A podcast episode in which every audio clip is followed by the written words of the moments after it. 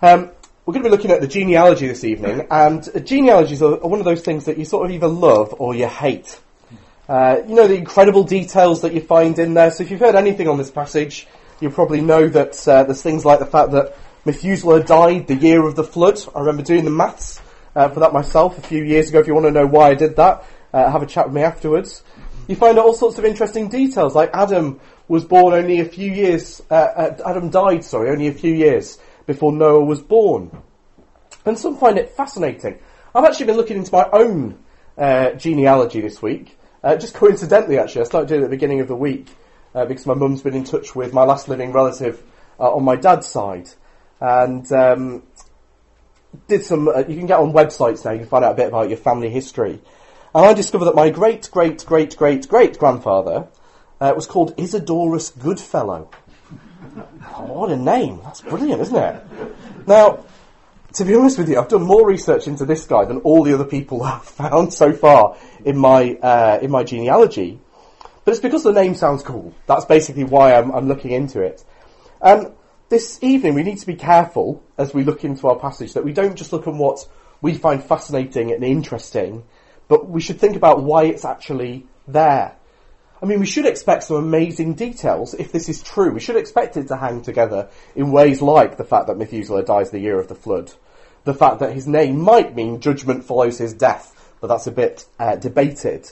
But for all those little details and things, we mustn't miss the point of what this passage is really all about. We mustn't miss the, the wood for the trees or the message uh, for the minutiae. So, what is the overarching message of this passage? Well, there's just two things this evening. The first is the depressing reality, the depressing reality.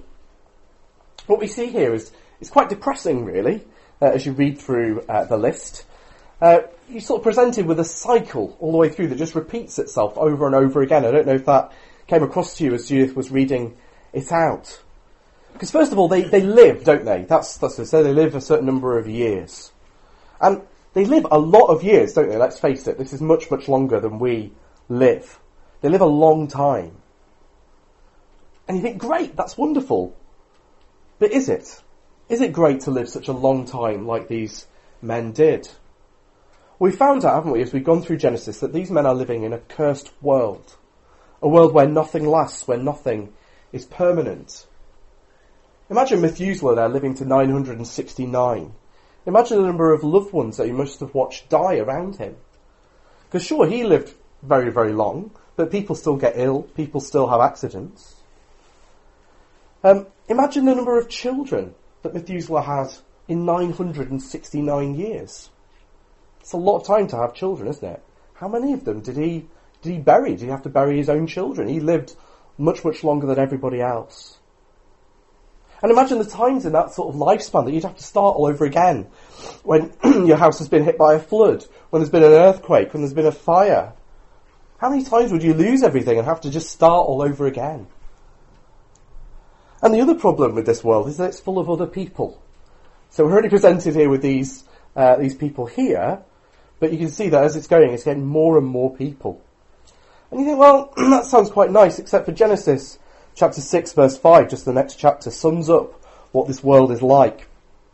So it's on the back of your sheets there. The Lord saw the, that the wickedness of man was great in the earth, and that every intention of the thoughts of his heart was only evil continually. I'll read that last bit again. The thoughts of his heart were only evil continually. That's what man is like at this point.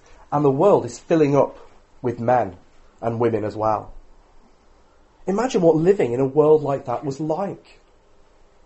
As uh, Steve mentioned in a prayer a couple of weeks ago, in one sense, death is a mercy to them in a world that must have been quite horrific.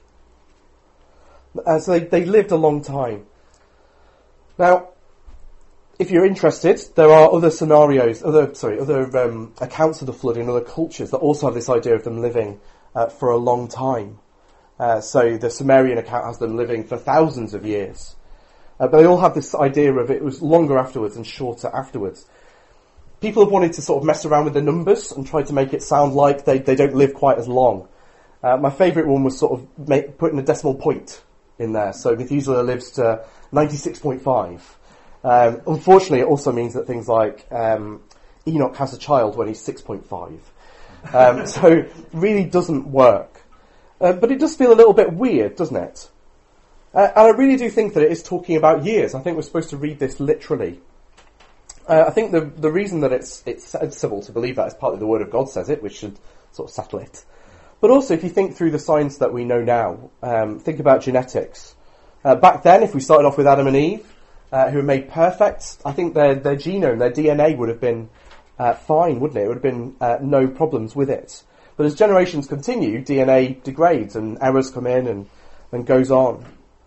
What happens at the flood that's going to come in is, is a bottleneck in the population. So you're going to end up with fewer people around, uh, having to have children with each other.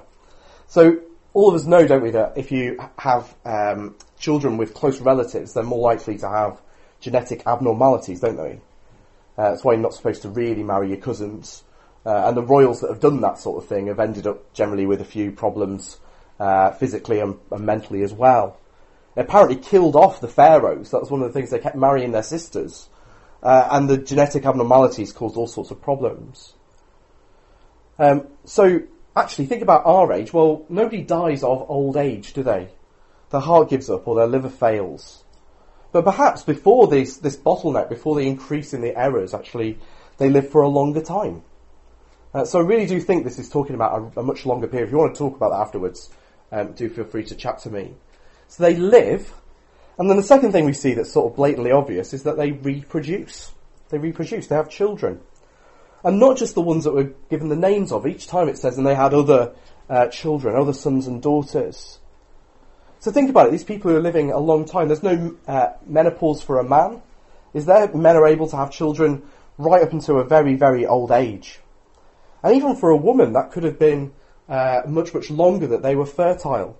So uh, I've never really typed this into Google before this week, but uh, did you know that women are born with uh, around 2 million eggs in their ovaries? 2 million when they're born.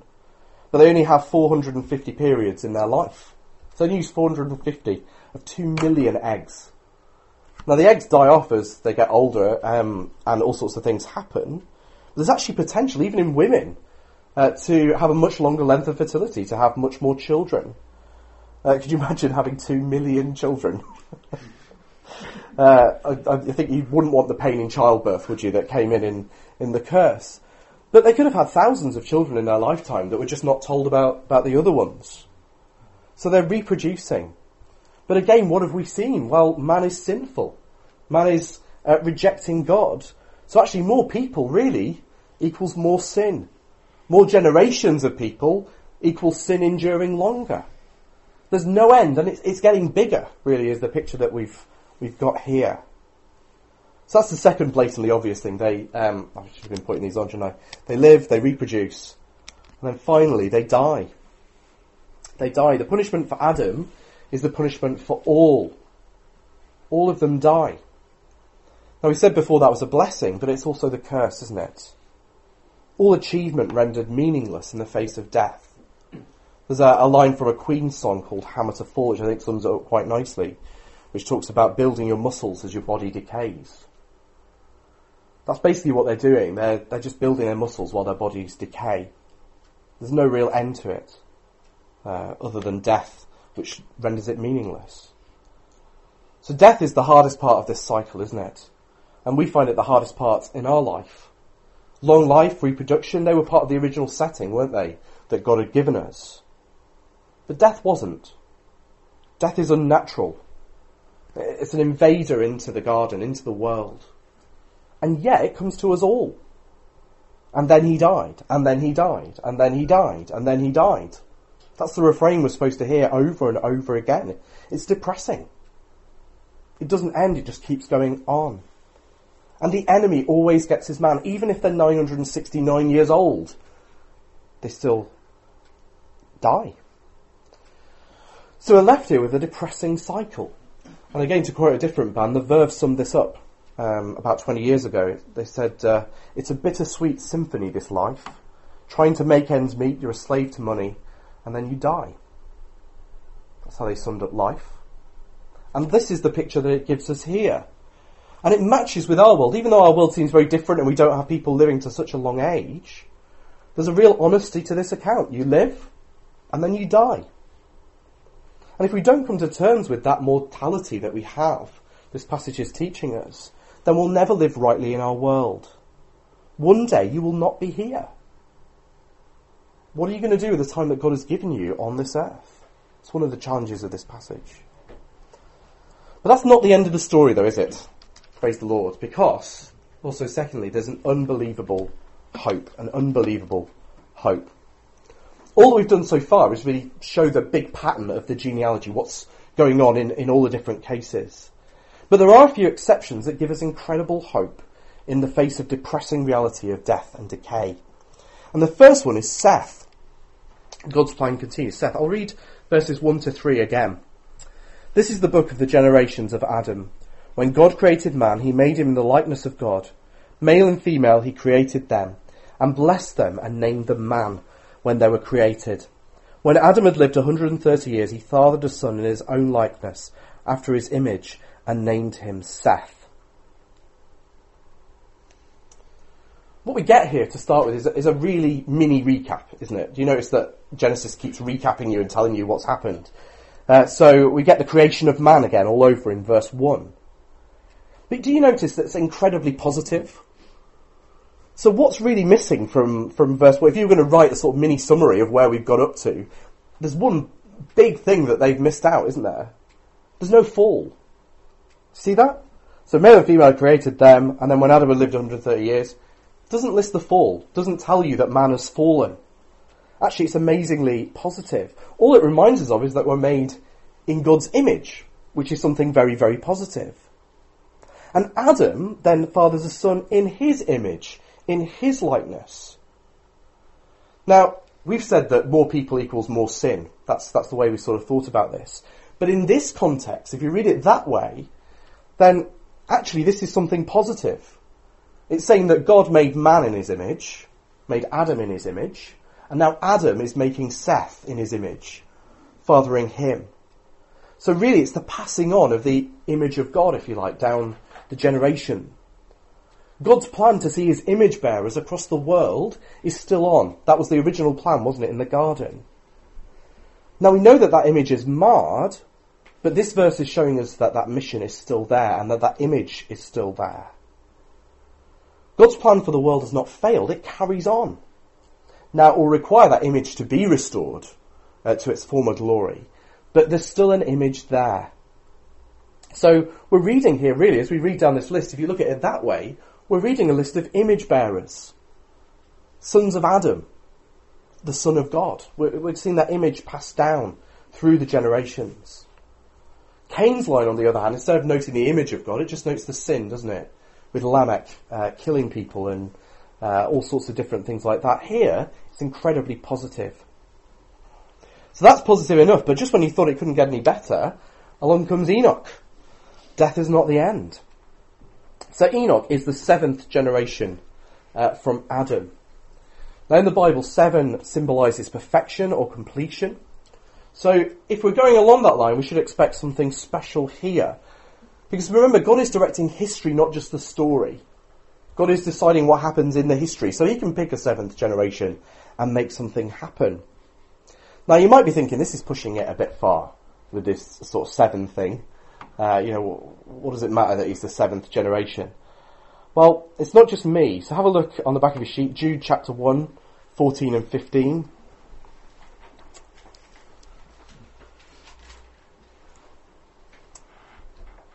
It was also about these that Enoch, the seventh from Adam, prophesied, saying, Behold, the Lord comes with ten thousands of his holy ones to execute judgment on all, and to convict all the ungodly of all their deeds of ungodliness that they have committed in such an ungodly way, and of the harsh things that godless, ungodly sinners have spoken against him.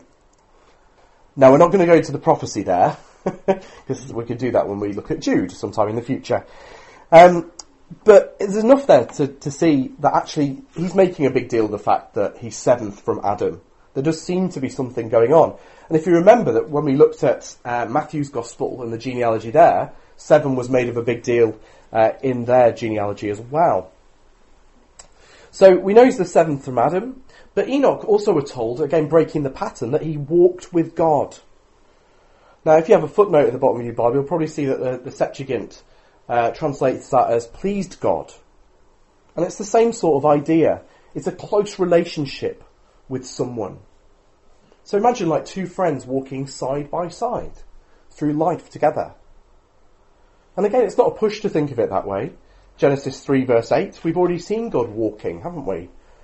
And they heard the sound of the Lord God walking in the garden in the cool of the day. And the man and his wife hid themselves from the presence of the Lord God among the trees of the garden. There's something different with Enoch, isn't there? Rather than hiding from God, he walks with God. See, that is very different from Adam. So clearly the two communicated, and we know that as well because Enoch prophesied.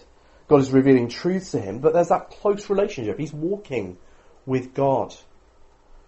Now he's not the only seven uh, in our um, uh, genealogies. I can get this right. Um, so this is our genealogy with Enoch there at number seven.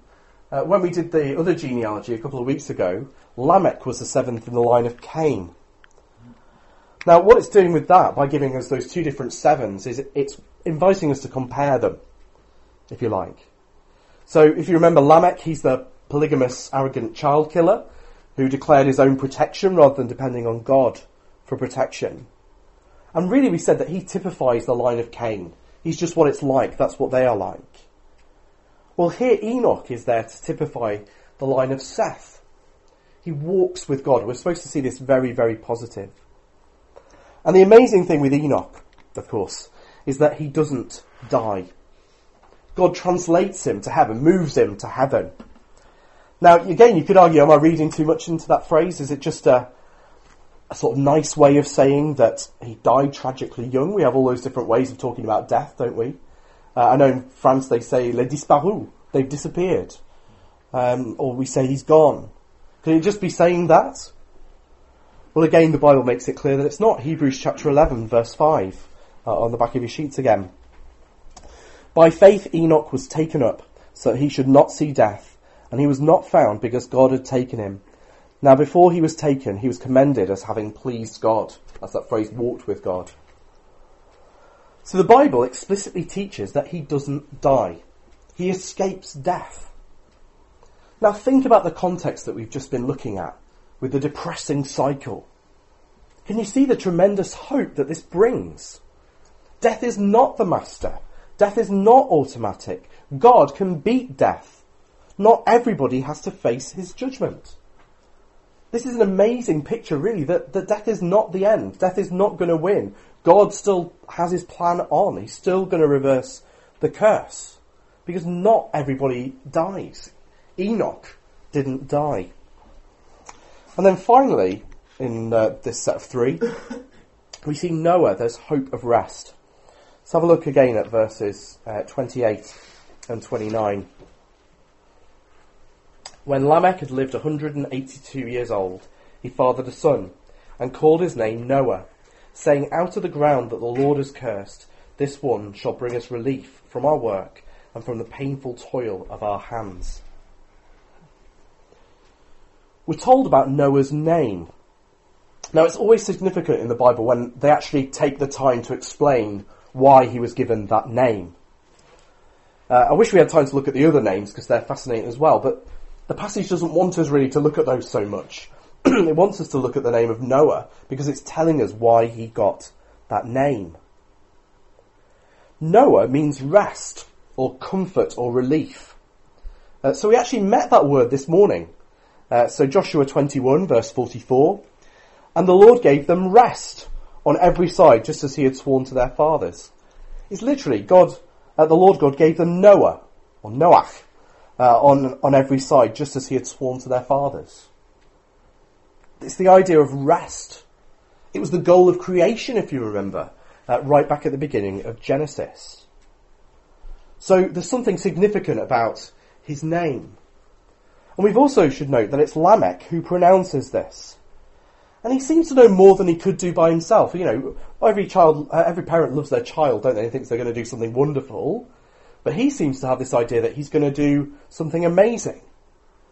And I don't think it's just the idea, as he talks about, you know, now we've got relief from the work and painful toil of our hands. I don't think it's the idea, right, got a son now, he can do all the hard work, we'll just put our feet up. There's something big about this, isn't there? This, this idea. Could this be the serpent crusher? Could this be the one to reverse the curse? It definitely seems to be speaking about the curse and reversing it, doesn't it? Well, here we're seeing the promise of the serpent continue, uh, crusher continues. How does Lamech know about the serpent crusher? Well, he could have heard it from Adam's lips. They overlap in time. Could it be Noah, who's the serpent crusher? Well, again, we're supposed to compare Lamech with someone else because uh, Lamech is the same as Lamech, isn't he? Uh, Lamech in Cain's line, Lamech in Seth's line. We're supposed to look at them together as well. So it's not just Lamech and e- uh, Enoch. We're supposed to look at Lamech and Lamech because there are enough names in the world, aren't there, uh, to come up with another one. Um, but the fact that they've got the same name sort of makes you think, well, what's Cain's Lamech like? What's Seth's Lamech like? Well, both their names mean lament. It's a great name to give your kid, isn't it? Uh, but um, with uh, Seth's Lamech, the idea of lament is a heartfelt lament, isn't it, about the curse. But Cain's uh, Lamech is more lamentable, isn't he? He causes a lament. Cain's Lamech announces judgment on anyone who would take his life. Seth's Lamech announces hope for a cursed world. So the birth of Noah seems to say the promise is still on. There is still hope, not just to cheat death, but a complete renewal of creation, a reversal of the curse, an end to the futile toil brought about by Adam. And again, the numbers are significant. Um, here, so here's our, our, list again. So the sevenths are in uh, in red. So you get Ibra, who, who gives his name to the Hebrews. That's not a joke for Cockneys, you know, like, just don't pronounce the H's. That's really where they get their name from. But uh, as I've looked into it this week, tens can be significant as well. So uh, Noah is the tenth uh, from Adam, but then Abraham is the twentieth uh, as well. So it does seem to be. So I don't, I don't understand it all entirely, but there's definitely something significant about the numbers that are going on uh, as well in this passage. So Noah is supposed to be sort of stand out uh, in the book of Genesis, and then Abraham will be the next one to really stand out uh, as we go through the book. But what are we to, to take from all this? Well, oh, there we go. We've got an unbelievable hope fulfilled. An unbelievable hope fulfilled. All those three characters point us to a fulfillment in Christ. All three of them are not just there to give hope to the original readers, they're there to give us hope too as Christians. So think about Seth. We said that he was there, God's plan continuing, the image of God going on. Wasn't Christ the image of God? Told, aren't we, that he's the image of the invisible God? He's the real image of God, if you like. Even greater than Seth, even greater than Adam. He's the one who truly bears God's image. His perfect character, his love, his grace, his moral perfection. Excuse me.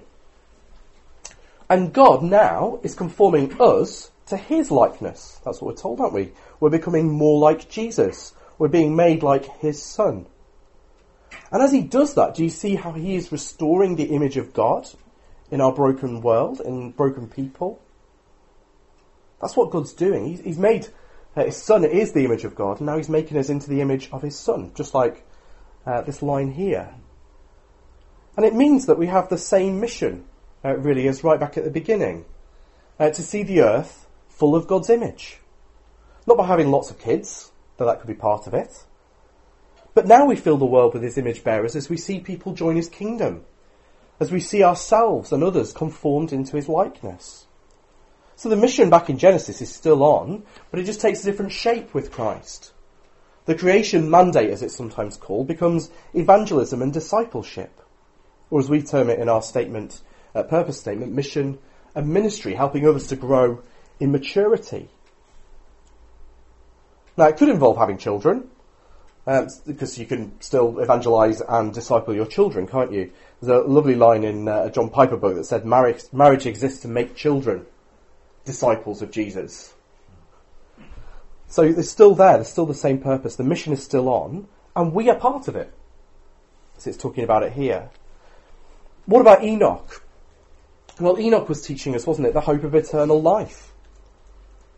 Well, Christ has done more than just avoid death, hasn't he? He conquered death. He died and came back. Death is no longer the end, so to speak. It was never the end, really. But Jesus offers us hope. Not of translation, not being lifted out of our situation and taken to heaven, but of resurrection. That's our hope, isn't it? That as we die, we'll be resurrected with him, unless we're around when he comes back, in which case we will be translated. But he offers that to all who believe in him. Just as Christ was raised to live forever in God's presence, so we will be raised bodily to live forever with God. Jesus really does even more, doesn't he? Death has lost its sting here. We still die, but in Christ we will live again. So Enoch begins even to point us to the truth of the resurrection, both Jesus and ours as well. Even right here back at the beginning of Genesis. And then Noah. Well, he was the one who brings us, uh, it was talking about rest, wasn't it? Well, Christ is the one who brings us rest. Not from the toils of agricultural labour. Sorry, David. Uh, not, uh, not yet, at least. But he brings true rest for our souls, even in the midst of a busy day when we do have a lot of work to do. So Matthew 11, 28 and 29, uh, again it's on the back of your sheets. Come to me, all you who labour and are heavy laden, and I will give you rest. Take my yoke upon you and learn from me, for I am gentle and lowly in heart, and you will find rest for your souls. Who brings us the goal of creation? Christ does. He will ultimately do it for the whole of creation when he returns. But he is our rest. The book of Hebrews applies this actually to our salvation. In him we rest from our works. Hebrews 4 verse 10, for whoever has entered God's rest has also rested from his works as God did from his. So actually it's a reminder that we, we don't need to work for our salvation. Actually it's a gift from Christ. It's not what we do, but who we trust. So he will bring total rest, won't he, in the end? We will enjoy that total rest. And our rest now, is when we enjoy a holiday, when we enjoy a nice snooze, when we enjoy a nap, when we enjoy just some relief, it's just a foretaste, isn't it? It won't be inaction in the new creation, but it'll be true rest for our souls, away from the burdens of sin that make us restless. Said, isn't it, that our souls are restless until they find their rest in Him. And that's because he's the one that this genealogy is pointing to. It's not just an interesting name, is he? Though there's lots to say about his name. He's not like Isidorus. He's the risen conquering Lord, the Christ. The wonderful Lord Jesus. And he gets the glory for all that we've been talking about this evening because he is the one who brings it to us.